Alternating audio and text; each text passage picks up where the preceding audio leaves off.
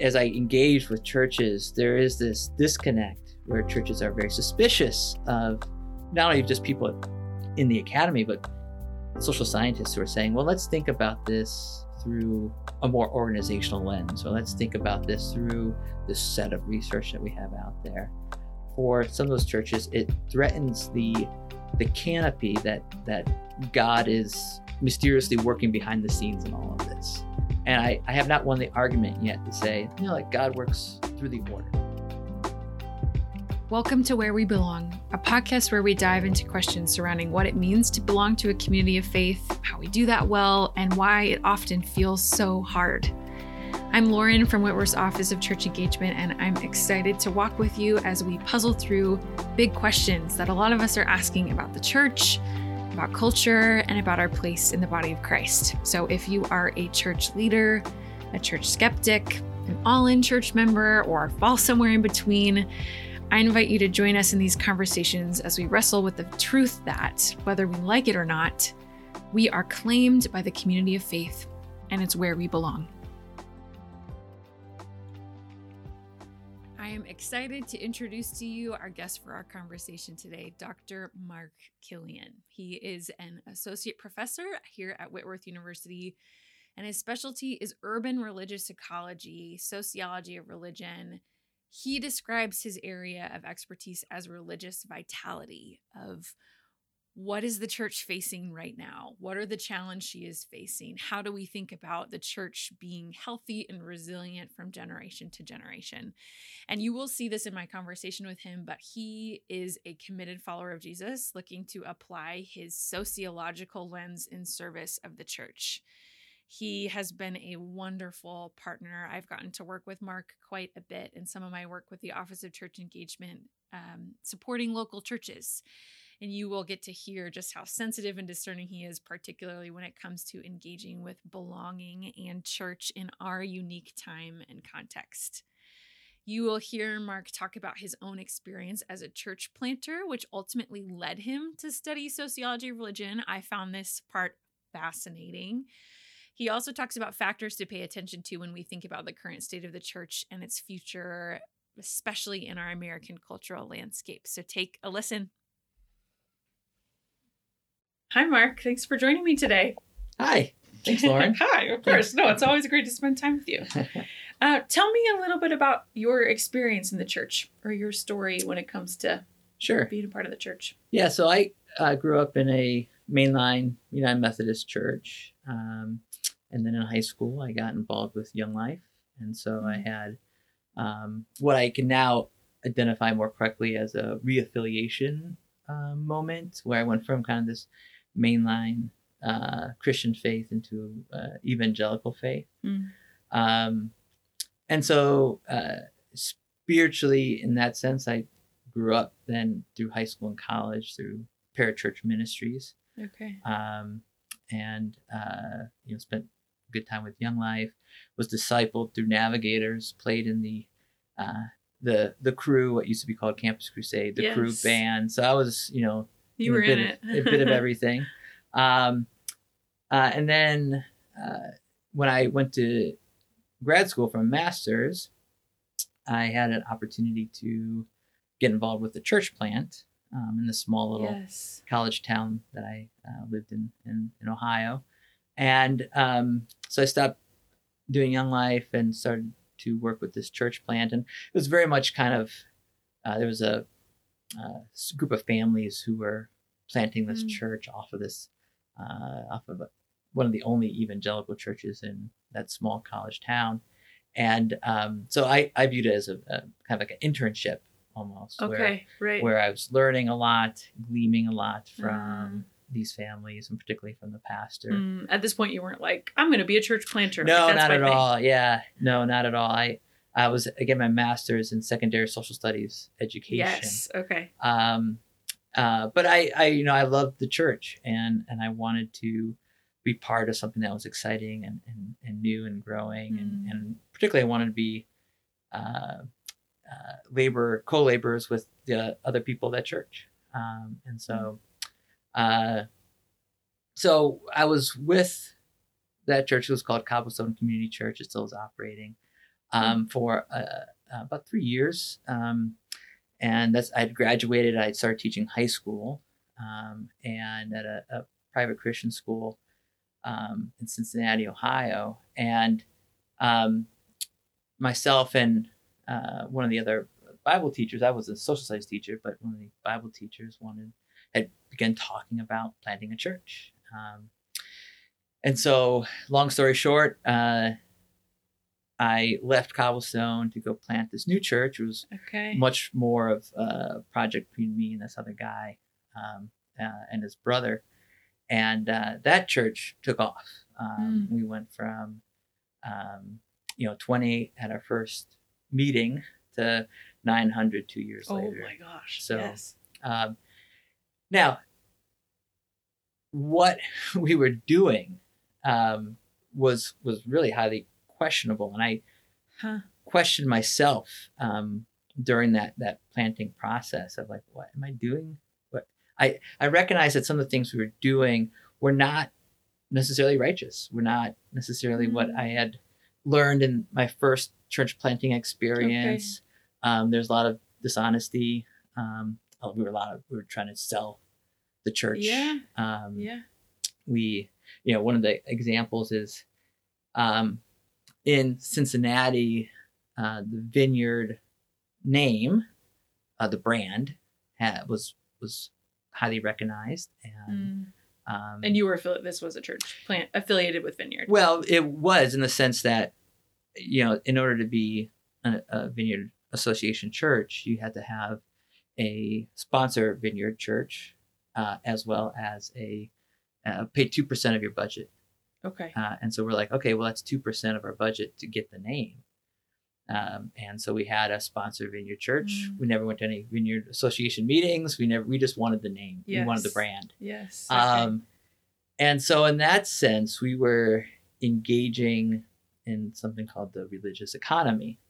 Mm. Now, what that means is this: is that churches, because we in uh, the United States, uh, churches are unregulated right? Due to the Constitution, we have the uh, the no establishment clause and the free exercise clause, right? So the government won't establish religion, and people can freely exercise mm-hmm. religion.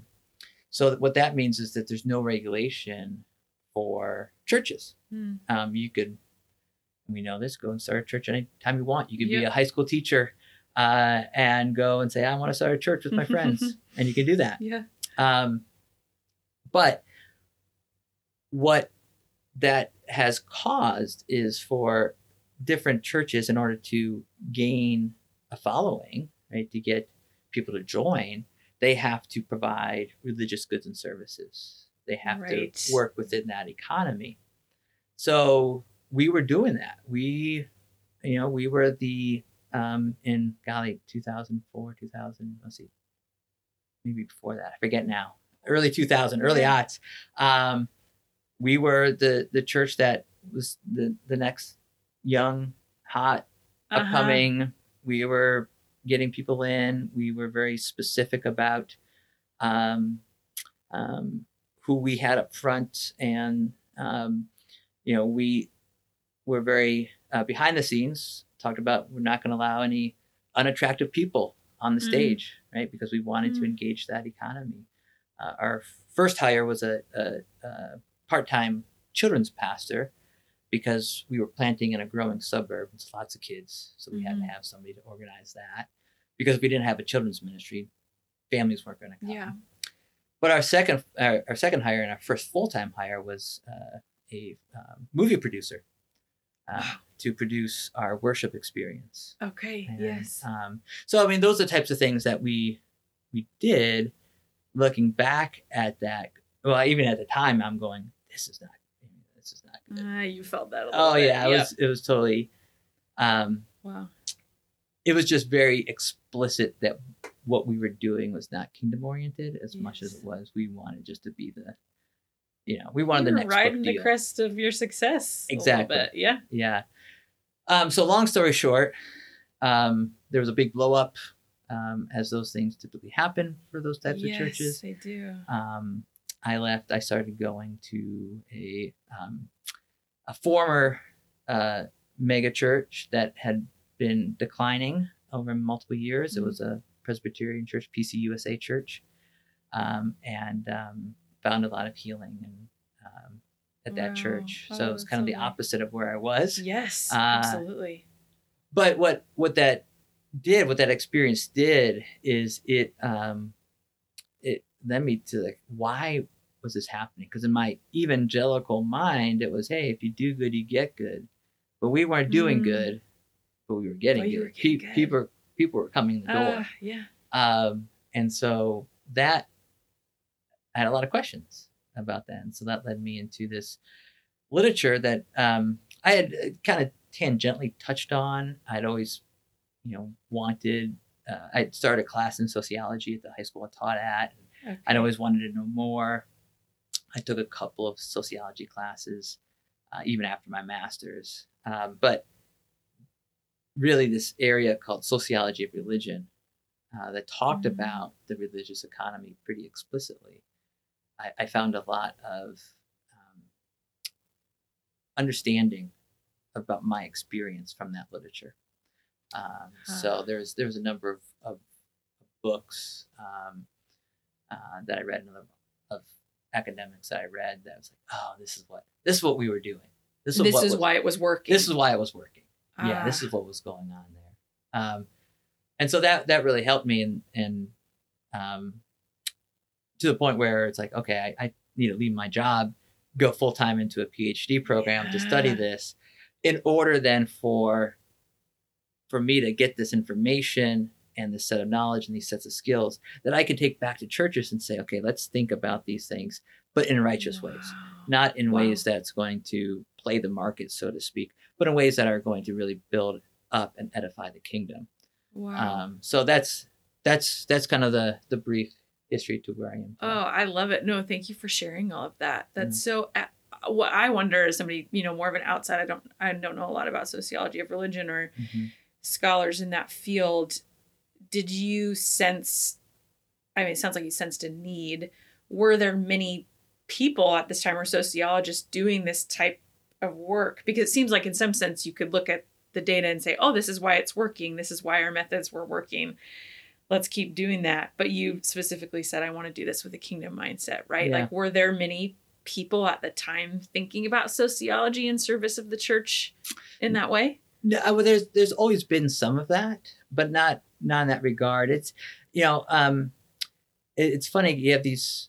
You know, on one hand, I'm in this academic world, and my problem with the academic world is that it's we we write for each other you yes. know, I had this conversation at a recent annual conference where this well-known she she was the president of our association, uh, super intelligent, super smart, um, well published, and she's like, five people read my stuff. Yeah, you know, the audience is the small. audience is uh-huh. so small, and it's like, why do I do that? There's scholars in my field. Yeah. yeah, and it's like, is this is this work worth it? And so I I kind of fight against that, um, where I don't want to write and do work just for my association, for the a thousand people that exist in my association. Mm-hmm. At the same time, uh, I, I, as I engage with churches, there is this disconnect where churches are very suspicious of of um, not only just people in the academy, but social scientists who are saying, well, let's think about this through a more organizational lens, or mm-hmm. let's think about this through this set of research that we have out there. Um, yes, uh, feels foreign. It feels foreign, mm-hmm. and and it, it, in some way, um, for some of those churches, it threatens the the canopy that that God is mysteriously working behind the scenes in all of this. Right. So and if there are reasons organizationally or culturally, yes, that's not the spirit. That's somehow. not the spirit mm-hmm. somehow. And I, I have not won the argument yet to say, you no, like God works through the order, yes. right? um, that um, that there is this you know set of uh, organizational processes that are important for us to to engage in so that we can understand then how yeah god has is working through that order and god is working through the plan and the holy spirit's very much still active it just happens to be through these processes mm. um, as opposed to some sort of you know in my skeptical way of saying magical you know, Yes. apparatus that somehow turns churches from 20 to 900. It's like, mm, Yeah. Are we going to automatically say it just means the Right. Spirit has blessed us and so we're growing? Right. Yes. it might happen, Yes. right? But those are the outliers. Right. And most churches are going to be like the one that I was planting, Uh-huh. working within the boundaries of those processes and seeing the, the results of it. Uh, well, this, I mean, this is why I love to work with you, especially because your story has influenced so much of the work you do with churches, and you come as a fellow Jesus follower Right. looking to serve the church with what you know. Yeah. I imagine as a participant, as somebody who, you know, maybe is a part of a church or who attends a church, um, it you would have all these bells going off right of like oh i noticed this and and that feels like that could be a problem or i noticed this they're tapping into this thing that is helping them grow or maybe they're not thinking about being resilient in this way how do you navigate being sort of at that intersection of this is my field i'm an observer like I, I know the things Mhm. and i also belong to this I, I care about this i'm also somebody who you know locates myself within this body how, Yeah. how do you navigate that Well, tension Uh, I'll, I'll use a golfing analogy. I'm not a golfer. okay Um, so here's the analogy, right? When I, uh, I have, uh, we'll, we'll say an uncle, and the uncle's a really good golfer, and I go out golfing with the uncle, and I'm horrible. Like the uncle will be like, "I'm not going to tell you anything. If you want to ask me about your swing, I'll give you some pointers. If you Uh-huh. want to ask me about your putt, I'll give you some pointers. If you want to ask me about, you know, I'll get, but I'm not. I'm I'm just here. I'm just going to play. And I feel the same way with churches Mm. that I, uh, you know, attend. What the church I attend is, um, uh, hey, I'm here. I'm willing to step in, do a Sunday school. I'm willing to step in and talk to Mm. to session. I'm willing to or, or governance bodies, um, but uh, I'm not going to put my foot in it because, and here's the, the I, there always runs this risk of the church that I'm part of of it then becoming like my initiative. Well, this is Mark's thing that he's doing in this church. uh-huh So I don't I don't want that. I want it to be the church yeah.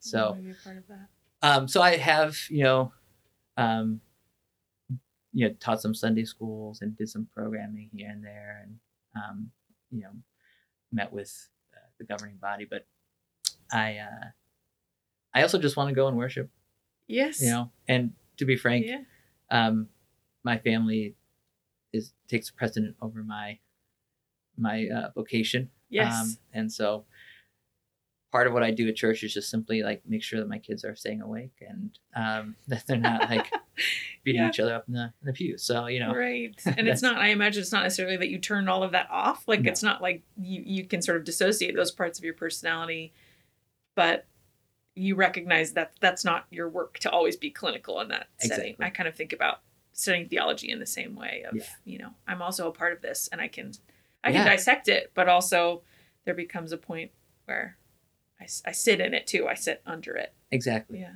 I think that's a good. You sit, you just sit under it, and Mm. yeah, you might hear somebody who's like, "Hmm, "That theology is a little off," but yeah that's okay. Right? I don't need to jump into that. right this is not necessarily my and you probably feel that too like Yeah. i don't need to be the one to say Right. hi this is what your church is doing let's stop everything and Right, and exactly. reset yeah yeah, Yeah. Hmm. Mhm.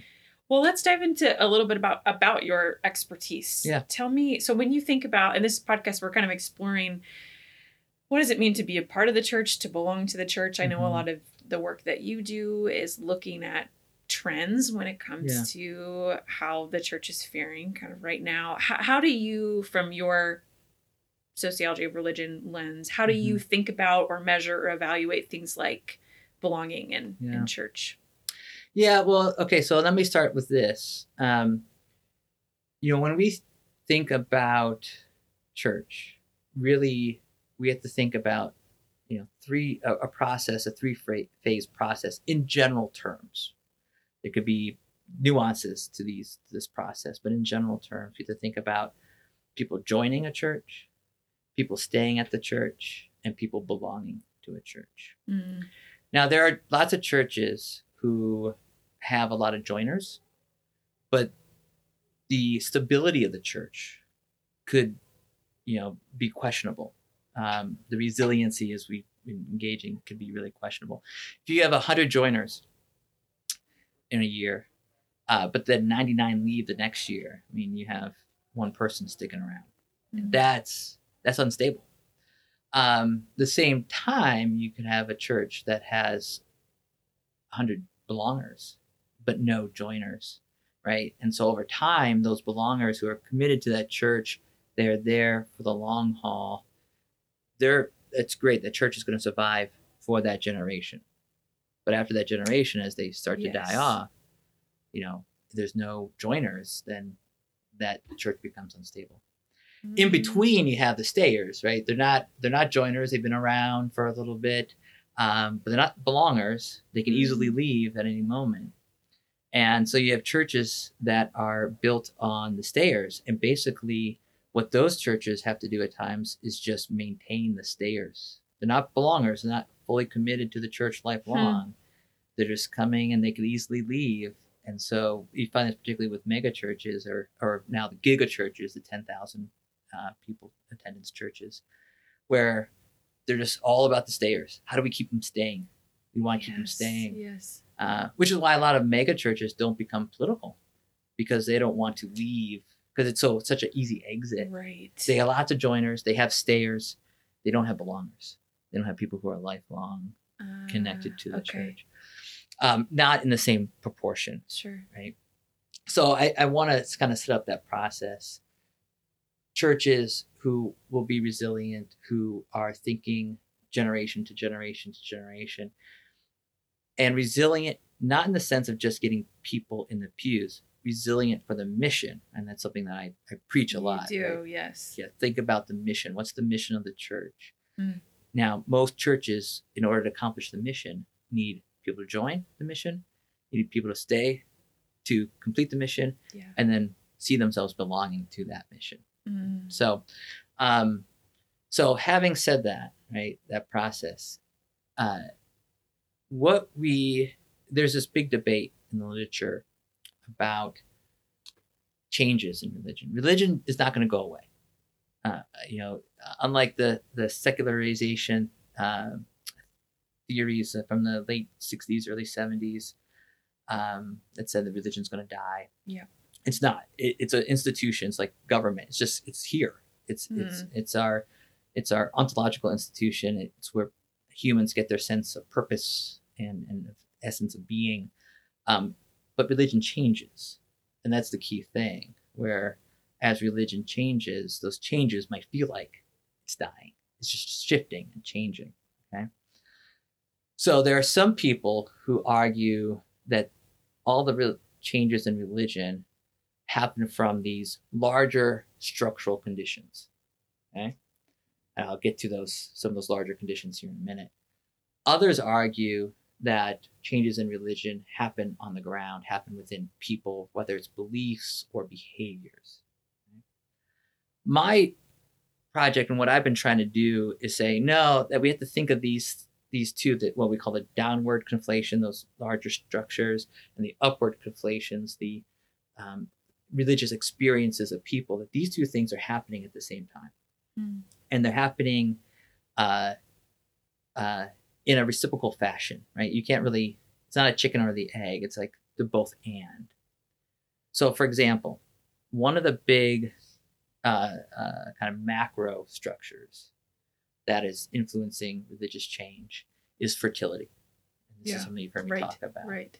Um, often we look at religion in the United States, particularly Protestant Christianity in the United States around the 1950s, middle of the 20th century, and we go, golly, that was such a great time of evangelism. that was a time of explosive okay. fertility. Yes. That's the baby boom. Yes. And so if you have a larger population or growing You population, got more people in you're going to get more people in church. Right. You put any church plant, this is from um, uh, an author named Nancy Ammerman, put any church plant in a growing suburb, the church is going to grow, Uh-huh. Right? Mhm. Because you have more people there. Um, and so what has happened is um, uh, research has shown that churches that have higher fertility rates, you need a fertility rate of two to reproduce a parental couple, right? One child for the, the female, one child for the man. Um, in order to uh, to grow, you need a fertility rate of above two, right? So, uh, an example: the the LDS Church has a fertility rate of around three. Yeah. It's been declining the last decade, so they're still growing, right? Mm, because these children are being born into the church, assuming born- they stay in the church or Right. enculturated in the church, and the church Right. grows. Right. And that's uh, well, so what what has happened is that you know nationally the fertility rate dropped below two again in the early 2000 aughts, um, and uh, in mainline churches the fertility rate dropped below two in the 20th century in the 1990s. Now we're seeing uh, in the last decade the fertility rate of evangelicals drop below two Mm. so frankly there's just not as many um, uh, people who would enter into the church naturally Yes. and families and that's not even to say that yeah you- you're right in the sense that we can't count every child who is born into a church family to end up in the church so um, you know rule of thumb kind of very approximately it's about three out of every four children end up Mm. in the church now Interesting. now you have less than two children, right? You're maybe talking now Yeah. one. Yeah.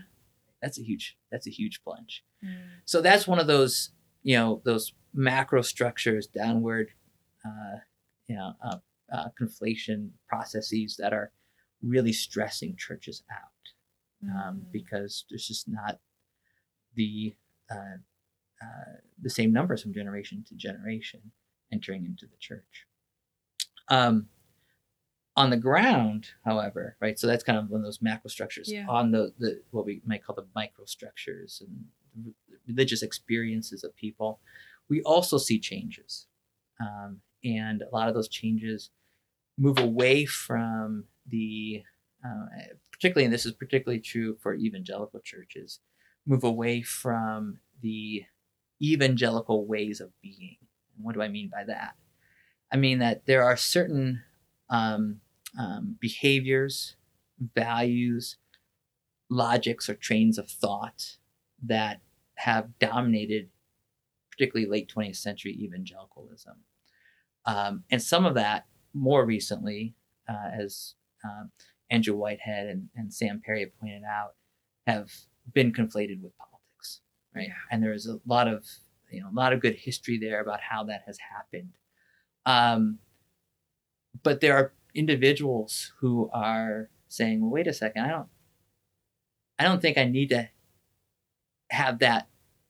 That uh, logic or that, that train of thought Mm. in order to be a Christ follower. I don't need to think of politically in this way or I don't need to think theologically in this way to be a Christ yeah. follower. Um, and what that that amounts to is kind of this idea that you know the, there isn't one Christianity. Right? There's multiple Christianities Mm. uh, and ways of being. Um, and so there's a there's a number of individuals who are saying, well, I don't I don't belong in that evangelical group anymore because I don't have that way of being. I don't have that logic or that set of behaviors, or um, I see it very differently, and yet I can't find another uh, community to belong to, or um, Ah, uh, so kind of in limbo. it- yeah, it's it's Yeah. kind of this, these yeah liminal spaces that. Now, having said that, um, there are we see this happening on the, the landscape where you have these little um, what I call craft churches. Some people call micro churches, right? These house churches that are very much trying to cater to those individuals who are Mm. you know don't find a home in that that evangelical congregation Mhm. um, uh, but um, those tend to be pretty small and really hyper localized. Yeah.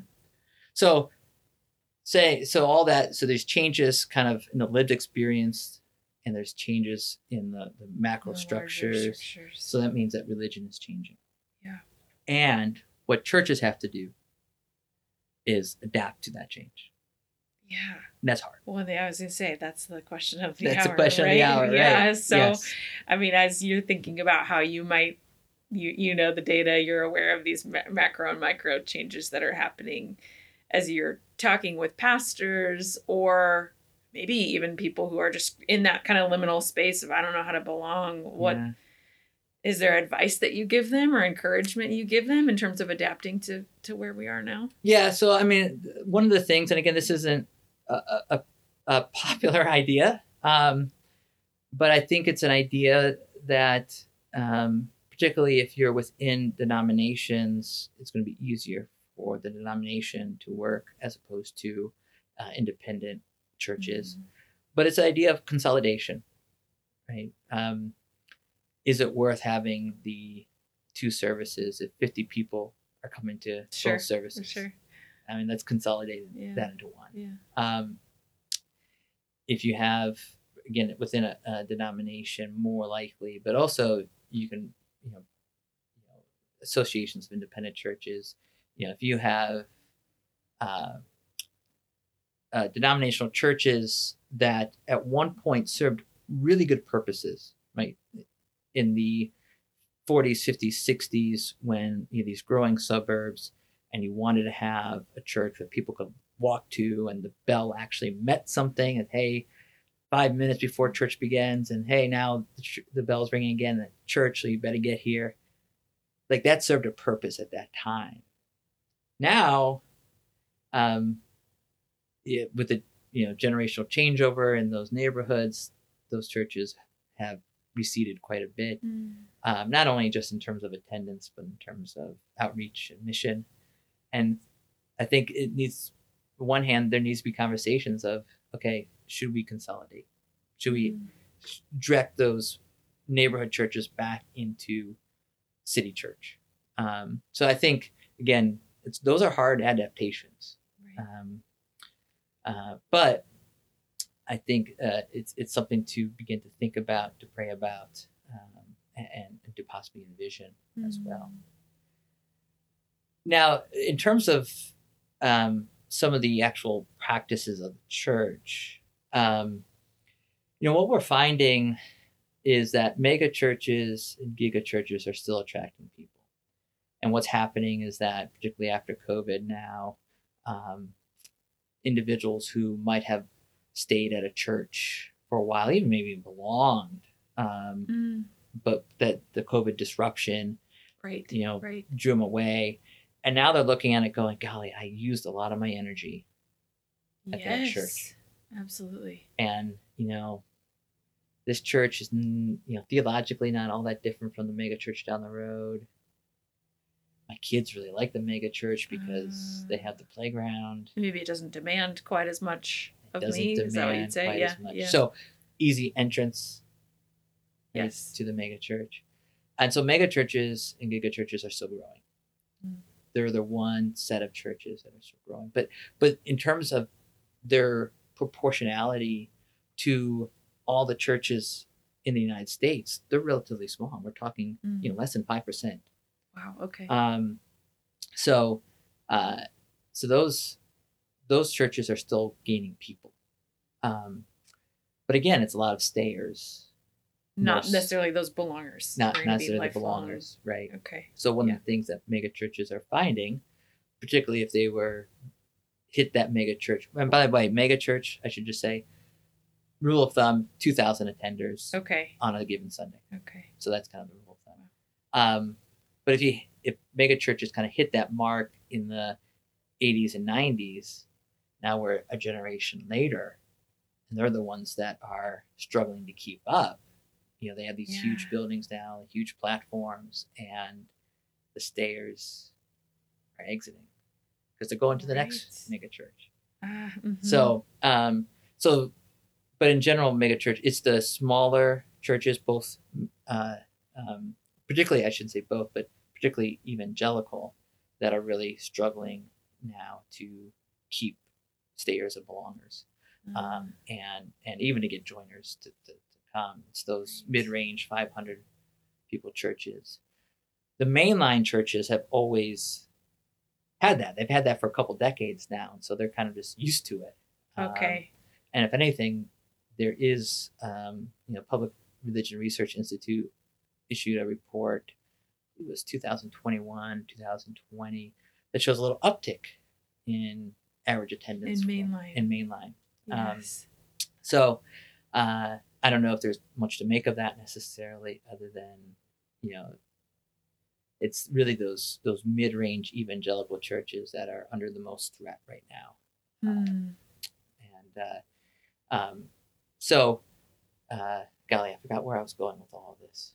I get going about churches, and I and there's so much there. yeah. No, oh, I Go remember. ahead. I remember. Um, so what do you do, right? Yeah. what do you do and you know I- in terms of church practice um, i do think there uh, you'll see more of this i don't have the the i'm not a you know I, i'm not a fortune teller and i can look into some sort of crystal ball and say do x y and z and then you'll be okay Mhm. right? But I, I, I do think this: you have to have a very defined mission, right? What is your mission? Mhm. How does your mission? How does it work within the landscape of religious organizations within your community? You know, how does it fit within the economy? Mhm. Um, and then, what are you doing to live that mission out?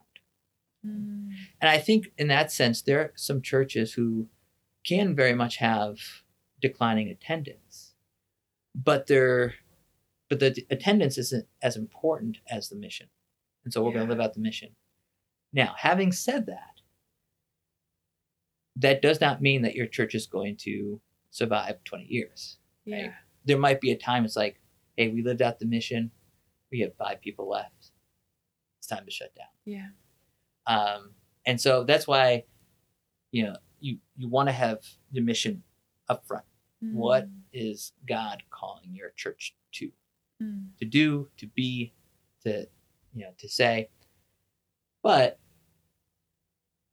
that that's foremost but you don't want to also ignore who's coming who's joining who's staying who's belonging Right. Well, and I imagine too, I mean, when you think about an individual attending a church, maybe it's harder to measure, and how they would describe their own sense of belonging, feeling like you could articulate, yes, like I belong to this community, this is our mission, this is what we're doing. That would, I, I'm a part of that. I have sort of a stake in that. That's where you find that true belonging, Right. is when, I mean, it seems to me, is when you have a church that's clear about their mission yeah and you've got people drawn to that because they can locate themselves within Yeah. that mission. Yeah, yeah. Uh, here's here's a good example um, of a church that I'm close to here in town. Uh, it's one of the only churches that one of their values is intergenerational ministry, Okay. and so what they've had to learn is how to do that very explicitly. Because it's one thing one thing to say You could say you're a lot of things. we're yeah Uh-huh. we're, we're intergenerational in that we have you know you know uh you know 65 and above going to this service Mhm. and then 65 and below going to this service right yeah. um but it's another thing to say no we're going to actually connect the generations. Mm. and so they consolidated. They went down to one service particularly after covid. Um they uh, are very intentional to include uh, senior voices up front. And what that does and, and also to to encourage seniors uh, to engage you know uh, in discipleship opportunities with younger families. Um, so they have a very active mops group uh, which is mothers of Mothers preschoolers, preschoolers, yeah. uh-huh.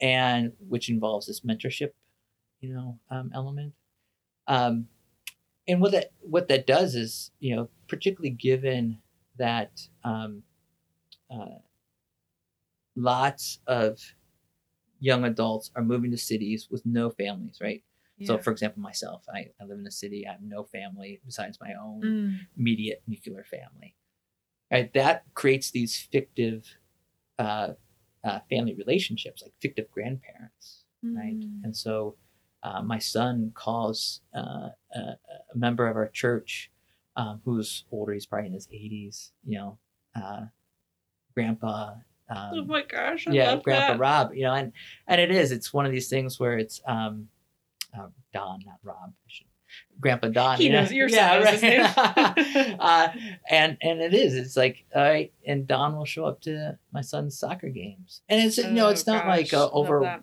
overwhelming like hey i'm here all the time but it is kind of like hey there's this sense of connectedness there you know across the Mm. generations that's living into the mission and um and that not that that will necessarily be this this again magic bullet for the church to bring in all these people Mm. but that church they just have to think about resiliency of the mission how do we keep enough people in the mission going Yeah. from one generation to the next Mm. Oh, thank you for sharing that. Um, a last question for you, and you touched on it maybe a little bit, but kind of back to your own personal experience. When Mm. is a time where you have felt like the church was where you belonged? Well, I mean, yeah, I, I've always felt that I belonged. Well, I shouldn't say that. I mean, going back to church planting, when I really entered church work, I kind of left that parachurch world, and I always felt like I belonged Okay. in churches. Um, whether or not some churches thought I belonged with them, you know, that's another that's a totally different story. Um, but I, I do. I, I feel as though, um, uh, you know, I've been blessed and fortunate to get this education and then to use this in ways that will hopefully again edify the church. Um, and uh, obviously, when I was church planting, I felt very much like this is it yeah. this is where I'm going to be, and uh, that that wasn't the case. When I was uh, again at that dying, uh, you know, PCUSA church, I felt like, oh, this is this is where we could be, um, and then we had to move um, for this job, Mhm. uh, uh, and so I, I do think that um, there have been times where I felt like I belong. Now, one of the um, where I'm at right now um, with churches, with my with my church, um, is is kind of in this like as we come out of COVID, um, it the the um, drive and initiative on our part isn't quite there to Yeah, you're Dude, not alone. yeah, Yeah. to get back into that regular mode. I, I would say that the last couple months we've been a little bit more regular. Um, um, but uh, and it's not like there's this, you know, I, you know, in some cases I think there are people who have experienced trauma in church and have kind of like I don't want anything to do with it. That's not me at all. I, I love the church. I want to build up a church. It's more of a, uh, a slight apathy to be like, oh, I got to get back, you know. And it's not like we're sitting at home eating pancakes either. It's like typically it's like, oh, well, we got this kid sporting event, so we'll, we'll go do Yeah. that, you know. Yeah. Yeah. Um, but I think there are some people who are thinking like, okay, yeah, how, you know, COVID was an interruption, was an interruption, and how can we, you know, engage church again? But maybe I don't know. I don't know if I want, you know. And so there's this kind of this questioning, Yes. and um, and so we're we're kind of in that spot now Mm. one of the, the new areas, and this is where I, I'm going to get a little sociological for my personal, uh, is this idea of networks. And then one of the growing areas of research is around church networks and how networks are really important to get people into belonging. Right. Mm. So, like, one of the things that mega churches started to do that other churches have copied, smaller churches have copied, is the small group. And the small group was a very intentional way of creating a interpersonal network, Mhm. a friendship network, um, caring network, where we get what we call um, bonding social capital, supportive um, information, supportive capital, people who will bring you meals when you're sick, people who will care for you, who, you know, there could be some trading of, of resources around, you know, childcare or whatever it might be. Um, and those networks, I think, have done a lot to create belonging. With COVID, what happened? Those networks got disrupted Mm. because it was no longer, hey, I'm just I'm not going to church. It was a risk to go to small group. Yeah. It was a risk to keep those Yeah. those relationships.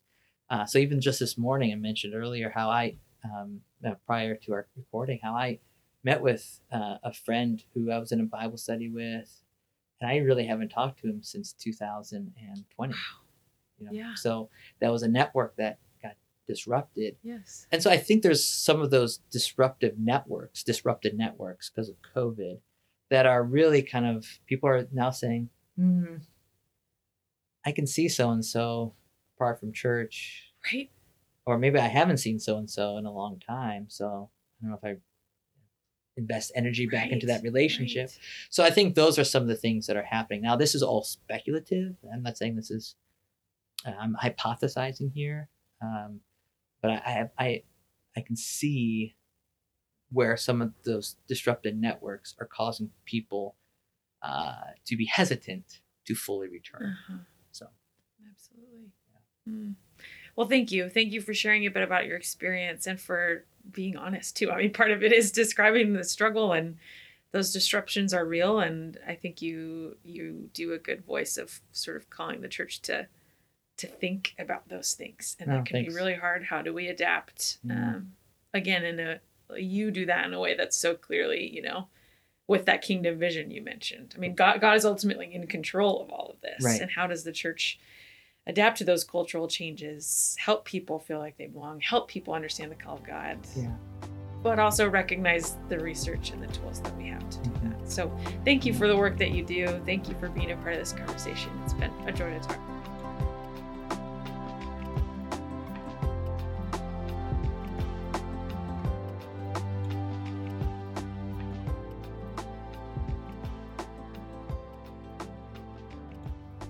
Hope you enjoyed this conversation with Mark. I know I so appreciate his honesty when it comes to how hard it is to find a place to belong.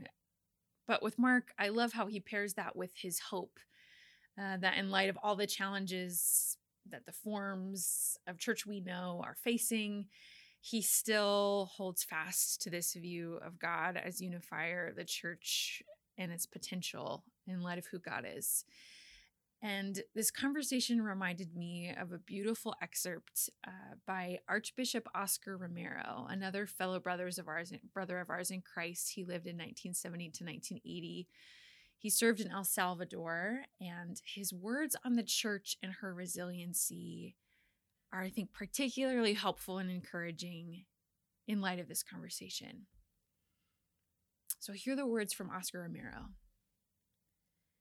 It would seem that the church, after 20 centuries of so many persecutions and so much fury directed against her, should have already disappeared.